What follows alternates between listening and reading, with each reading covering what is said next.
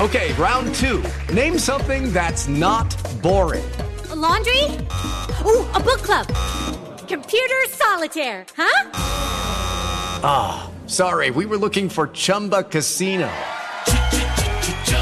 That's right. ChumbaCasino.com has over 100 casino style games. Join today and play for free for your chance to redeem some serious prizes.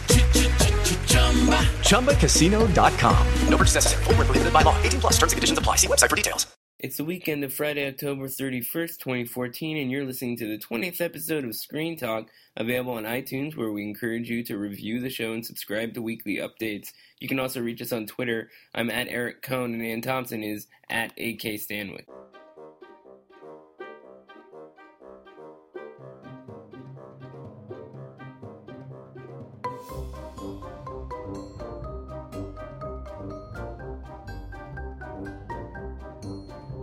Welcome to the 20th episode of Screen Talk, IndieWire's weekly podcast. I'm Eric Kohn, the chief film critic of IndieWire, and I'm joined as always by Anne Thompson from Thompson in Hollywood. 20 episodes, and it feels like generations. Time is flying, and that's what it feels like with the, uh, as we're getting into the thick of the award season and all the invitations and events and you know it, for folks like us i mean we're not complaining because we go to cannes and we go to telluride in toronto but um, what happens in, in practice is that movies that we saw very early that um, we covered the conferences or we interviewed people or we went to, to the opening night party well now they're doing the same thing all over again in new york in your case and in la in mine as they're promoting the movies and uh, preparing to open them for Oscar season. Yeah, you know, I mean, one of the things that I've really enjoyed about what we've been able to do with this podcast so far is that we're talking about Oscar season, but we're also just talking about movies. And I've found that you know that these there are a lot of great movies in contention this year that we're talking about, but the conversation is at once you know much bigger than that, and also sort of you know, complementary to it. And there's just so many different kinds of movies to talk about each week. I mean, last week we were speculating about Interstellar, you know, as this potential Oscar movie, and that was one conversation we could be having. But now we've seen it, so we can have a different conversation altogether. So, you know, each week brings another opportunity to really dig into the movies that are out there, and that's going to continue for a while with some of the other movies we still haven't seen. I would like it. to challenge you on something about Interstellar. I can't wait. Your review, which was one of the first ones I read after I wrote my piece, uh, I read yours and I read Scott Foundas' piece right away, and he raved. He just gave it an all-out rave, and and it was one of those cases where I'm reading this review and I'm going, how could he really like it this much? How could he? Because I have so many criticisms, and yours was so positive too, but not as positive as his and you gave it a B plus in the end. I did because it's not a movie that I would say is completely successful at everything it's trying to do, but I found it to be sophisticated on the level of filmmaking and also satisfying as a as a piece of sentimental storytelling in a way that I can't remember seeing before. And I found that to be overall quite satisfying and very accomplished in spite of all kinds of different flaws. I mean, you know, with Gravity, there were all these caveats to the praise for that movie. You know, oh, it's beautiful. I love that one unabashedly. But it's it's beautiful, but the screenplay has problems, or the science is incorrect, or the situation is ridiculous. Blah blah blah blah. I mean, with this one, I, I don't feel like the qualifiers really have as much of a place in the conversation as they did with that one because with Interstellar, you either kind of let this thing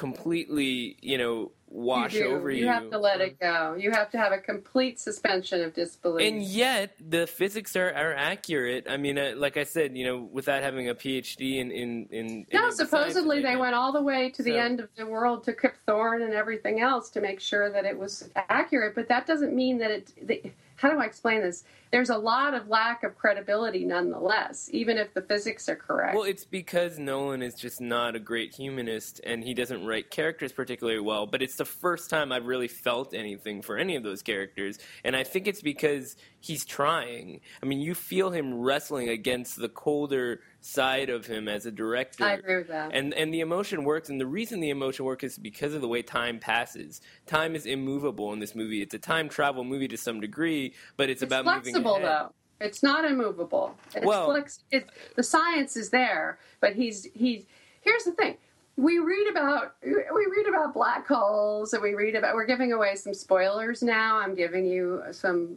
some alert here. Spoiler. no we, we, won't go into too many details because it's not even really possible. There's a thing know. involving a black hole right? And and there's a there's the, you know the physics are what they are and time is what it is. And yet the movie manages to take advantage of those aspects of, of what are possible and and manipulate them. And and there is a kind of of delicious i mean this is what i love about nolan. I mean it's like this it's like inception in that way. There are some mind-bending aspects to it that are really exciting and fun just like 2001 but there are also these long laborious expositional talking head scenes that are so bad that i don't forgive them at all.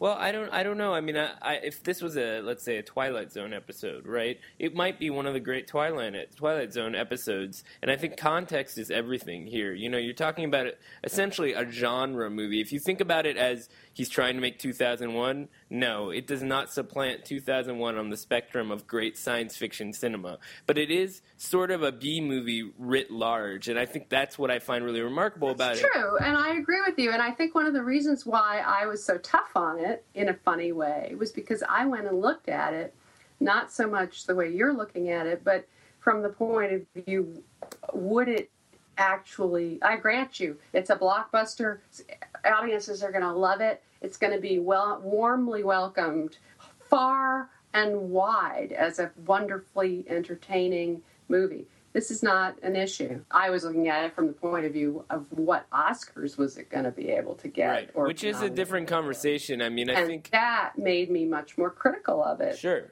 and that and, and I think that's also a valid conversation to be had about this movie, which is you know, to me, sort of an alternative blockbuster spectacle to some of the stuff we have to deal with, and that you know leads me to the problem of grading on a curve. But I think it's something worth addressing. At the same time, you know, in the context of talking about it, its Oscar chances. I mean, maybe maybe that counts against it as well. Is that it is sort of a blockbuster spectacle, and it has some of the flaws of a blockbuster spectacle in the writing department, and maybe that's maybe that's part right. of it. So let's talk a little well, bit about its Oscar is, chances. You know, Nolan set himself a very high, you know, bar and and and a problem that was not easy to solve, and he's he's he's moving back and forth in time and and elaborating a, a, the state of the world, you know, in the future when when it's heading for dystopia again and all sorts of, of astronomical issues and astrophysical issues that have to be dealt with. But the thing that works is Matthew McConaughey and Jessica Chastain and the other actress who plays the young um, daughter. They are wonderful, and the through line of the movie, the, the emotional through line, is is a, is astonishingly powerful the fact that that those elements work, it sounds to me like what you're saying, and based on what you wrote, like this is a movie that is more uh, going to be seen by the Academy as a, as a showcase for performances than for Nolan or as a Best Picture contender. I agree. I, I do say that, and, and I think it'll get a lot of technical uh, nominations and could win. You know, it could win. The Gold Derby is predicting already, not having seen all the other films that haven't been seen yet. You know, this is the typical issue. I mean, I have.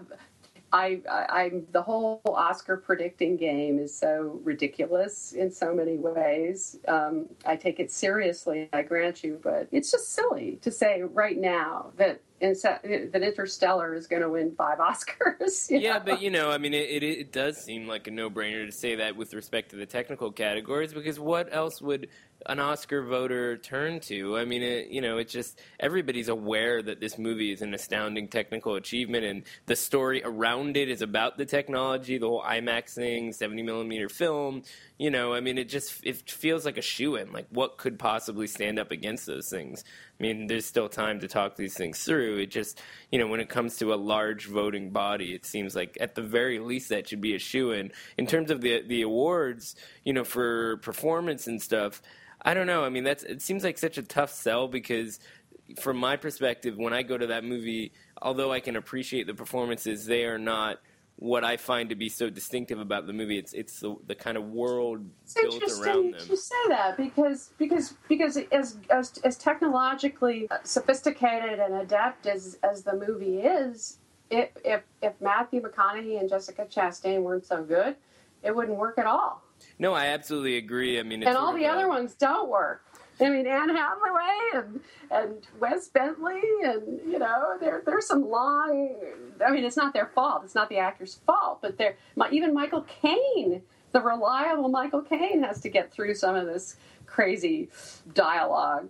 Well, again, I mean, I think context is everything here, and I'm willing to forgive the dialogue more than you, but I think the performances do that as well. I didn't need to buy that so much as I was just sort of enthralled by the pace that was surrounding it. But I think, you know, it's a House of Cards proposition. The performances are fine. I just think that this is a movie that, you know, if, if someone was going to embrace it, you kind of have to, at least to some degree, embrace the whole package. You know, if the performances are great in a ludicrous movie, you know, and we could talk about that in just a second here, you know, maybe that's maybe that's in some ways a better situation to be in. Is that what you think of Nightcrawler? No, I love Nightcrawler. Let's talk about the theory of everything. You think that's a ludicrous movie? Well, there's a couple of things about Theory of Everything. I respect that movie for what it is, and I don't want to come off as, you know, the cranky, icy writer who just uh, you know rejects anything that makes him feel something. I mean, first of all, I just said that Interstellar made me feel something, and certainly the theory of everything does make you feel something in ways that are quite effective. Within the first ten minutes at the world premiere of this movie, people were sobbing around me, and, and justifiably so, just to watch Eddie Redmayne perform this character gradually devolving into what we know Stephen Hawking to be now. I mean, I grew up. My my brother has cerebral palsy, and so I'm very familiar with uh, you know sort of the the challenges of, of being in this kind of physical situation. I had a very personal experience watching that performance in that movie, and I respect it for that. I think it's a, it's a great achievement in, on that level. I think that as um, a, a piece in the New York Times pointed out this week you know, the, there's something to be said for the absence of science of the, in this movie and, and the way in which it uses the fact that it's based on um, uh, Hawking's ex wife's memoir as an excuse to not deal with the scientific achievements of this man in detail. Uh, to be sort of uh, a failure on the movie's part to really get at the essence of why it's an interesting story. Um, Hawking being very male centric about this, in my humble opinion. Sure, I mean the, that that's the challenge of, of, of, launching that critique, and yet the movie is built around his performance. He is the main character of that movie. It's not Felicity Jones. So to say she that is the hero of the movie, she saves his life. Without her, he wouldn't exist. But the, Without her, none of his work would have been possible, and that is why the movie is so deeply moving. I did find that to be affecting, but but I mean, don't you think the movie is essentially from his perspective? I mean, at the no. end of the movie, we see his perspective. You are a man. You are identifying with a man. You are saying that what's important about the man were his many, many achievements. That's not what the movie's about. Well, it has to be about that to some degree, or else it wouldn't exist Why? in the first place.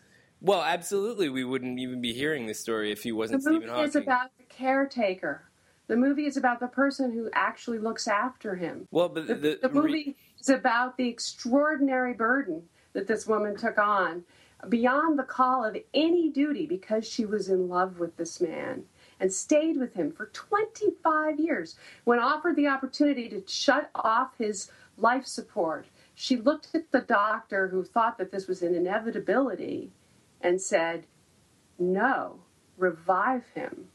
I have. I mean, I understand why that's moving, and I think those scenes work for what they are. What my my problem with that is that, to some degree, her in her relationship with him was based in uh, her support for you know this his what she found appealing about him, and to some degree, that has to do with the way his mind worked. And we never get a chance to really understand that. It takes his genius for granted. And I don't think it has to do with the gender. There's a lot of time spent on that. He's he's he's putting you know equations on the wall. He's he's tapping. But that doesn't mean anything. I think we've, all, a... we've seen we've already seen. There's been two movies about him already, at least, if not more. I mean, we've seen the Errol Morris film. We've seen you know, maybe some people have seen the one where Benedict Cumberbatch, uh, you know, plays Stephen Hawking, which I think is hilarious.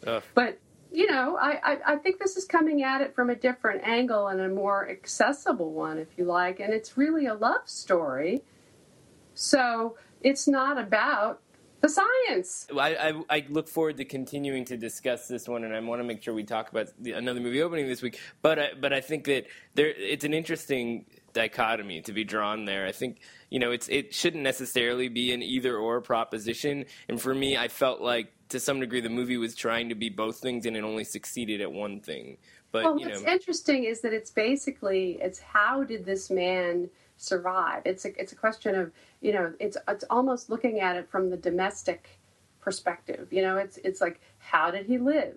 How, uh, to me, it was fascinating to learn that you know how he adapted from chair to chair to chair, or how he figured out how to communicate at each stage, or or how people helped him. You know, this is how he was able to function. He has twelve people helping him now, you know, in order to even exist.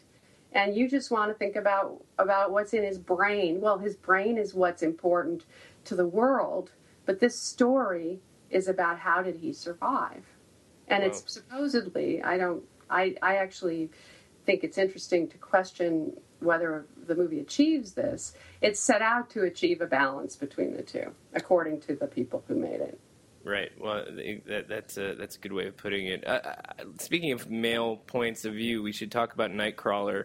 Uh, because that's cer- there's certainly uh, some stuff to dig into there. We've touched on it before, but I mean, I, I really love this movie. I saw it for a second time uh, a few days ago at the New York premiere, which is a big event with a lot of stars present. It played incredibly well. It's just it's a, it's a real crowd pleaser, and yet it's so dark and unsettling. Jake Gyllenhaal, it's this power hungry, you know, social climber, and there's a scene in that movie where he actually blackmails uh, this producer at a TV network, played by Rene Russo, into sleeping with him, and he got a round of applause for basically doing this terrible thing you know and i think that to me is what's fascinating about that movie is that it you kind of on some level are, are rooting for him because I know. of that it's amazing but, how they got you to do that but you're you like this movie too oh i love nightcrawler i adore nightcrawler i think it's brilliant. Um, I went to see it, and, and one, it was interesting. I saw it in Toronto, and and it it, it, it before anyone. I saw it at the very first screening of it um, before anyone had been writing about it, so it was a question mark going in. Um, what's interesting to me is I was listening to um, Tony Gilroy's brother, Dan Gilroy, who's the writer director, and Tony, who's the more famous and well known filmmaker, was a producer on the project.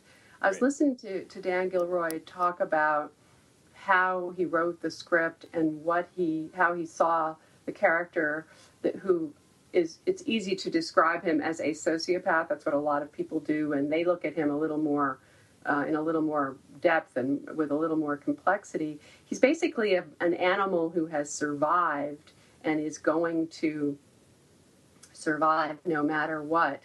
And and Gilroy actually said that that, it, that he could imagine a guy like this becoming, you know, the CEO of a major corporation because of his ability to to push forward in a determined and relentless way without right. any emotion of any kind, you know. Right. I would love to see Nightcrawler screen, uh, you know, like it's some sort of corporate networking event you know, and see if uh, you know how, how people sort of respond to, to the kind of sound bites he has throughout this movie. I mean, it reads like he read the Wikipedia page for uh, you know business planning or something. The way that he well, talks. According to Gilroy, that's the idea. The idea is that he's completely self-taught right. from reading, you know, uh, online. You know, that that's his. That's everything comes from from he's obviously someone who was incredibly deprived and had no real parenting and no mentorship in his life like he was talking about how different it would have been if he had had some kind of mentor who could guide him but he's he's a he's an autodidact and Rene Russo does not turn out to be the mentor he needs no not, not at all although he gets some She's results just as bad no. She's terrible. It, uh, it, I loved her. Is evil. Everybody, great. yeah, I know she's fantastic. I mean, everybody is, is, is sort of twisted and, and has a devious agenda in this movie. That's why it's such an interesting indictment of you know where we're at right now. Nobody ever says the, the you know TMZ never comes up, but it's very much sort of in the context is the, the sort of media culture that we live in right now. Um, but you know, it's, it's interesting. A companion piece to Gone Girl in some ways. It's true. It, it absolutely. Although this is more reality based. I mean, this is less of a satire and and actually is suggesting that what we're watching is what really happens in real life, and apparently it is. I don't watch these shows so much. I mean, I think it, you know it, it's a it's a subtler satire, might be one way of putting it, but uh, you know it is playing on 2,700 screens right now, so I'm very curious to see how this movie does, both commercially and then as, as the I awards. They're opening it. I think they've got a, a successful launch here. And one of the things I said out of Toronto was in order for Jake Gyllenhaal to be a Best Actor candidate in a very competitive field, this movie is going to have to open up and do really well and become a, co- a big com- conversation piece. And that seems to be happening.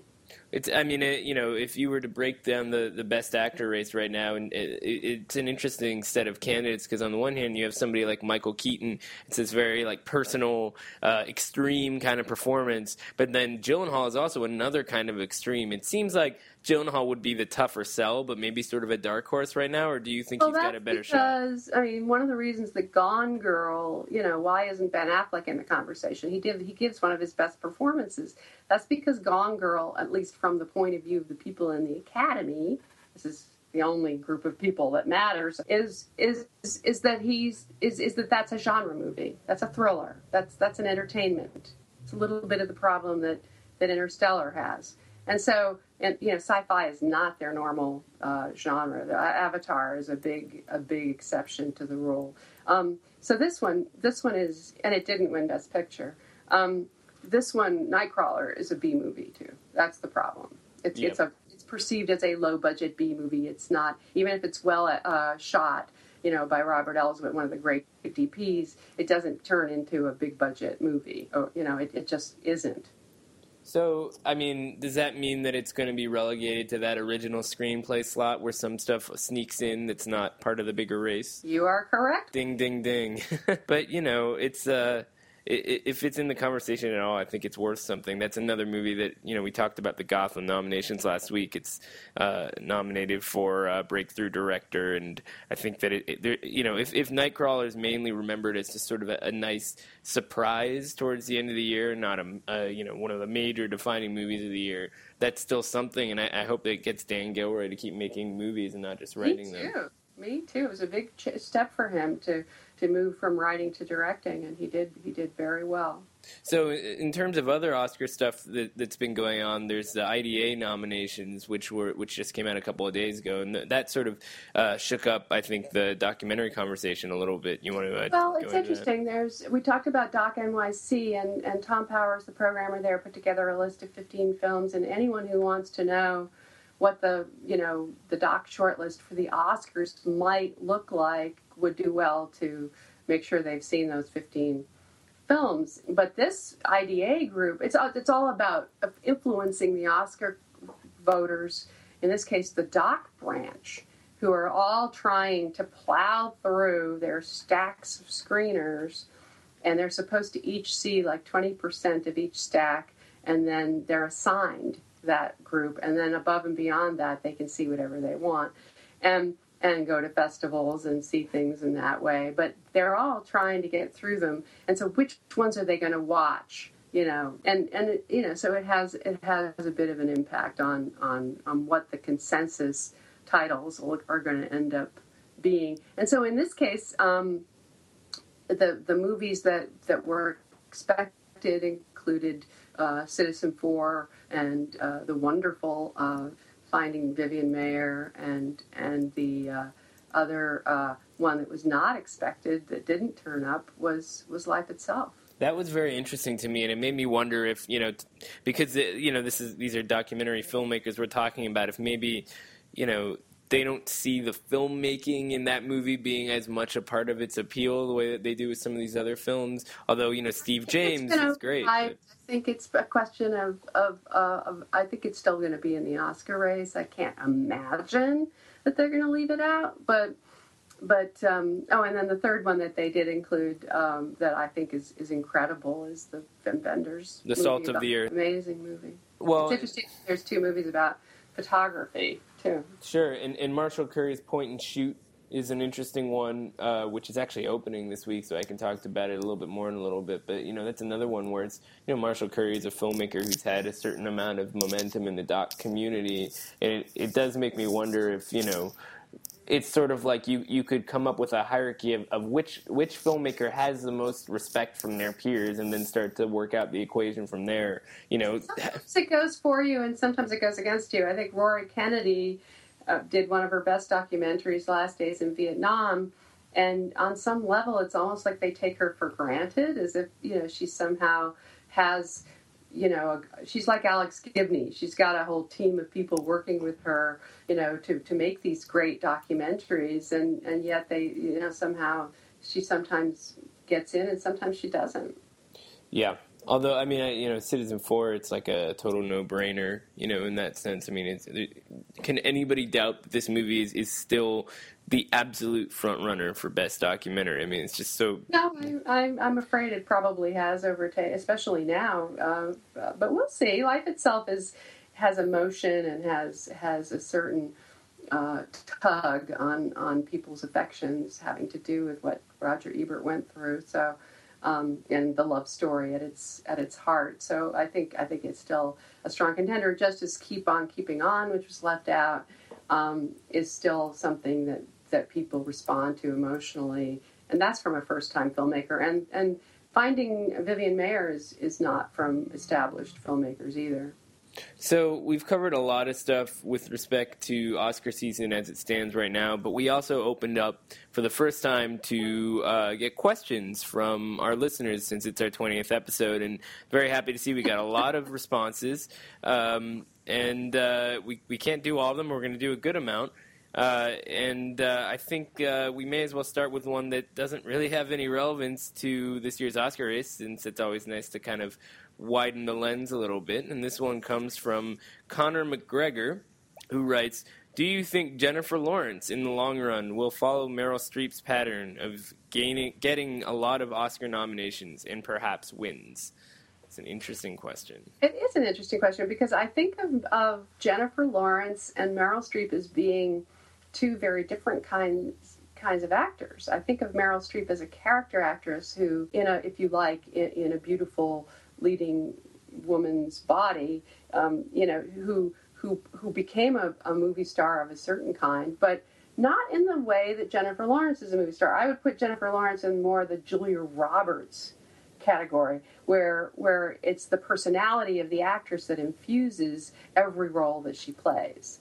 And it doesn't mean she's not a good actress. She is an amazing natural performer who completely inhabits, and so Julia Roberts completely inhabits every role that she plays, but she's not a chameleon or someone who does accents or you know the kind of extraordinary technician um, you know actor's actor that Meryl Streep is. Is she going to continue to make get nominations? Yes, in that sense, we will see Jennifer Lawrence um, getting nominations from for years to come. Yeah, I mean, I think if the comparison is just with Meryl Streep's pattern of, of, getting nominations, it makes sense, and she's very different. I also think that she's much more, you know, contemporary, which makes sense for a young star at this moment. But the fact that people sort of perceive her identity off screen as much as they perceive her identity on screen. You know, just seems like the sort of world that we live in now where people scrutinize you and pay very close attention to what you do at every moment. And her ability to kind of take advantage of that and you know she's she's great on talk shows, etc. I think is is part of the reason why it seems like she's got a great appeal, uh, sort of career in the, in the public eye ahead of her because she's able to navigate that. And actors who can't now have a much harder time. So that's also something to keep in mind. There's a great piece on Vulture about about her this week and how she topped their uh, their most valuable stars list, and I think that that also shows that you know she's sort of just getting started. I mean, just it's amazing what she's done so far, and she's so young. So, uh, moving on, we have Nicholas Jim who asks, "How important is it for a movie to be released during Oscar season?" In, in uh, quotes, which I appreciate, when it comes to Oscar chances. For example, how would a movie like The Grand Budapest Hotel be higher in the predictions if it was released now instead of March? Hmm. Well, I would say that it would have a harder time if we were assuming that everything that is opening this fall is opening this fall, and Grand Budapest Hotel shows up because it's a very peculiar, idiosyncratic movie that could easily be dismissed based on what people expect from Wes Anderson, even though it's a deepening of his brand in a lot of ways. And so by releasing it earlier in the year, it had much more room to stand out. It was also commercially successful and stayed in theaters for a long time. So it's a nice movie to reintroduce to the conversation now, whereas I think it would be lost in the clutter if it came out right now. But what do you think? Well, um, I, I, agree with everything you just said. Um, and you should expect to find uh, a huge um, return of this movie. I mean, Fox Searchlight knows exactly what they're doing. They're not sitting around on their hands. There will be uh, a, a, new uh, focus on this movie, and they will bring it back. And hopefully, I'm sure they are counting on folks like you and the other critics groups. Uh, the New York Film Critics are going to be voting fairly soon in a few weeks um, to bring it back into the conversation. They kind of need that to happen, actually. But the other question this, that this raises is the question of what the Oscar predictors are saying versus what is actually true. Right. and so, you know, one must keep in mind that the Oscar race ebbs and flows and and attention moves from one movie to another and there's an opening and it's like anything else it's like publicity and, and uh, pr and, and people going on talk shows and, and you know reviews coming out. And there's just a million different things that come and go as the movies um, ebb and flow. And this particular thing with grand budapest hotel coming back hasn't happened yet. And there's still time for all of that to, occur. Yeah, I certainly hope it's still in the conversation. So we got two questions we'd like to share from Jeffrey Edwards from Melbourne, because Jeffrey Edwards from Melbourne asked some really good questions. The first one is If Timothy Spall ends up winning the BAFTA or Best Actor, do you, as is reasonably possible, think that that will put him in a strong position to essentially claim the fifth best, best actor slot at the Oscars? Uh, you have some way into this because there's been some BAFTA developments most recently that you've been following. Oh well, ba- basically the the trick with BAFTA, there happens to be a, the Britannia Awards are tonight, which is yet another um, chance for uh, the Brits to toot their own horn, you know, in Hollywood and and put some spotlight on people like Eddie Redmayne and you know who they're rooting for and, and Timothy Spall and so forth. But the thing is, Spall kind of needs that help. He needs to win uh, the BAFTA, and he needs because he did he did win the Best Actor at Cannes, but that's not enough. Mr. Turner has to make a splash of its own now, and and you know it it's got it and it, it, it didn't feel. We talked about this. It didn't feel like it made a very big splash at the fall festivals, and that's because no. it made its splash in Cannes back in May. So you know, Mr. Turner's going to open the Academy's going to see it. They're going to appreciate how beautiful it is. Spall, though, is I think a long shot now because the unless he wins the BAFTA, uh, that will help him because there is a the the, the British contingent of the Academy is sizable and BAFTA impacts them and has an impact on the rest of the Academy. I also would just add that uh, you know I, I, went up to the Chatham Film Festival. It's actually called Film Columbia over the weekend, which is a, a festival run by Peter Biskind and, and Laurence Kardish, and uh, they showed Mr. Turner up there as sort of their surprise sneak, and that's sort of a largely over 60 a lot many sort of retired people live up there and so forth and that's a certain kind of contingent uh, contingency for that film it didn't play super well i mean people were not over the moon about that movie i think they found it to be kind of lethargic and, and uninteresting in parts and I, I do wonder if that may hurt the performance chances as well. That it's a movie you can respect more than enjoy for a lot of people. And I, that's you know, true, and I think that's the problem that that movie is is going to face. Uh, so I would give it more likelihood. Um, as extraordinary as Spall's performance really is, and I do think it is extraordinary. Um, I, and I'm a huge fan of this movie. I love it. I, I absolutely will put it on my 10 best list. Um, I think it, it's more likely that the Academy is going to go for some of the more uh, technical nods this time, you know, art direction and costumes especially. So Jeffrey Edwards from Melbourne also asks for our opinion on what has happened with Suite Française, which is not a film that I've seen, but uh, it's uh, it's a film that does not appear to be part of the situation in, in, in our in our um, even though it's a Weinstein film, it, it, doesn't it doesn't seem to have much uh, momentum going. Uh, what Weinstein, the Weinstein's do is they go and they put together a whole slate of movies that they think have potential of one sort or another, and they have the luxury.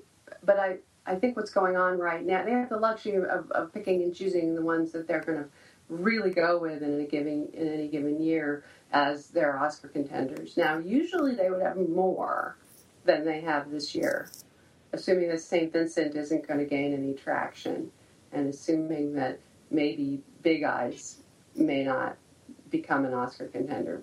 They've got Imitation Game, and that's about it. What if Suite Française was any good? It, in their view, I'm not judging it. I haven't seen it. They would have it out now is my point. It does so seem like you can read between the lines there. Right. It either needs to be edited more or they're going to wait and introduce it in Cannes or they have a plan, but putting it out now is not part of it. So that we can set that one aside and see what happens in the coming weeks and months. In the meantime, let's take one more question. This one's from Twitter because we want to make sure to sort of validate the Twitter feedback we get and we encourage people to do that more. It's from at Grantman 2011. He asks, "What are Whiplash's chances in the award season? Do you think critics will come back for it?" I mean, frankly, I think Whiplash. You know, it's one of the better directed American films of the year. Is it one of my favorite movies of the year? There's so much stuff that it just makes it really hard for me to rank this movie, which I find to be really fun and, and different in a lot of ways in terms of how it deals with music culture and, be, and sort of youth aggression and so on, uh, and, and uh, you know student teacher relationships. I think a lot of it's really impressive, but it's it, it, at the same time there there are things that hold me back from being as enthusiastic as I am about a lot of other stuff, and I think that a lot of critics feel similarly that it's really more than anything else a showcase for Miles Teller on the one hand, but on the other hand, really J.K. Simmons uh, doing his best work ever, and so that also seems to be the case with award season, where he's sort of a shoe in for supporting actor, less so everywhere else. I think he'll win. I think he'll win Best Supporting Actor. I really do. Which is great. Edward Norton will give him a run for his money. Right. Um, uh, I, I, I don't disagree with you. I'm, I'm wondering if the slot that you wanted to give to Nightcrawler might not go to Whiplash. You know, screenplay. It, you mean? Could be the same. I call it the margin call slot. Mm. You know, so so I I think that the writers especially, but the thing is, it's really well written. It's really well directed and really well edited, and and um, but the weird thing about it, and this is why it it may not register, it's not doing well at the box office. Mm. It kind of needs to be a hit.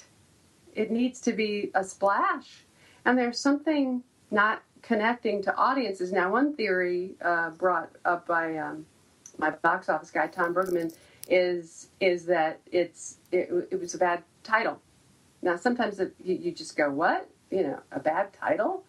could have that kind of impact because I've seen the movie play with audiences and it right. really plays right. incredibly well. Yeah. So why isn't this word of mouth just spreading like the wind and sending people into the theaters? This it's is true.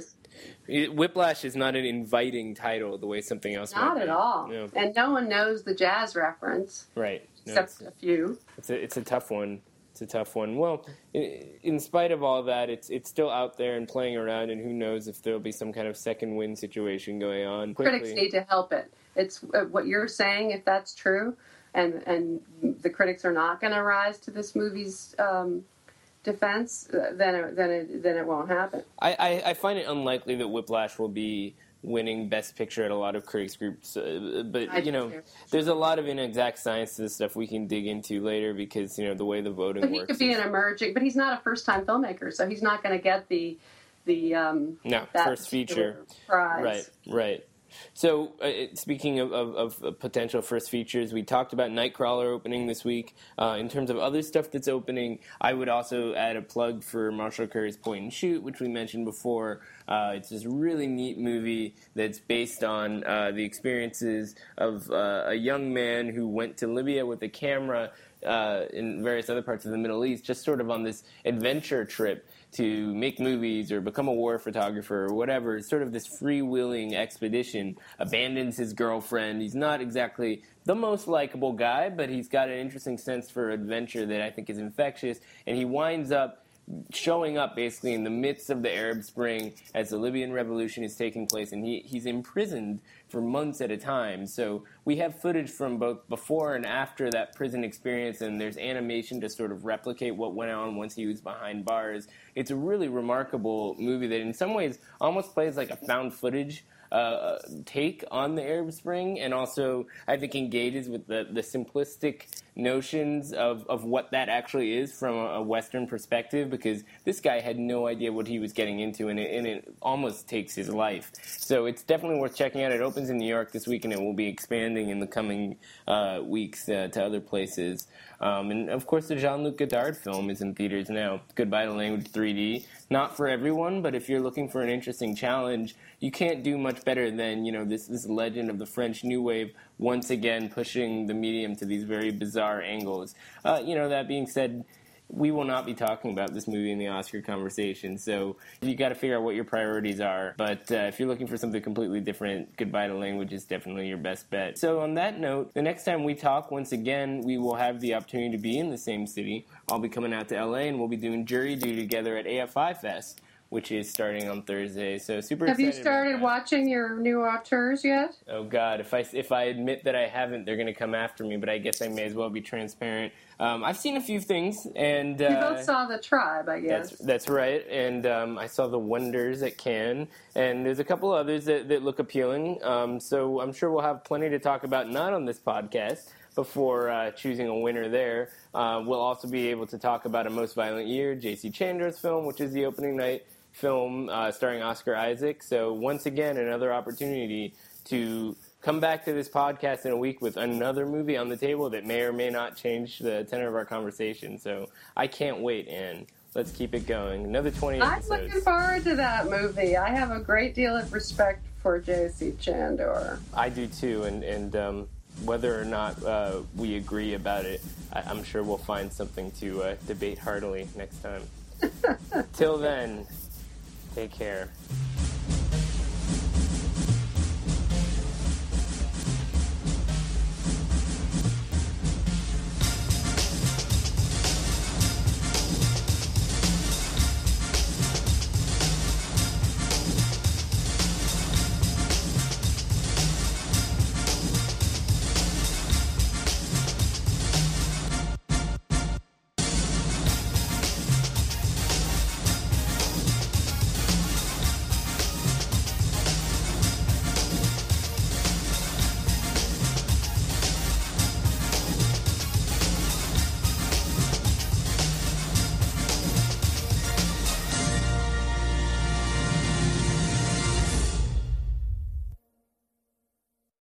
Lucky Land slots, you can get lucky just about anywhere. Dearly beloved, we are gathered here today to. Has anyone seen the bride and groom?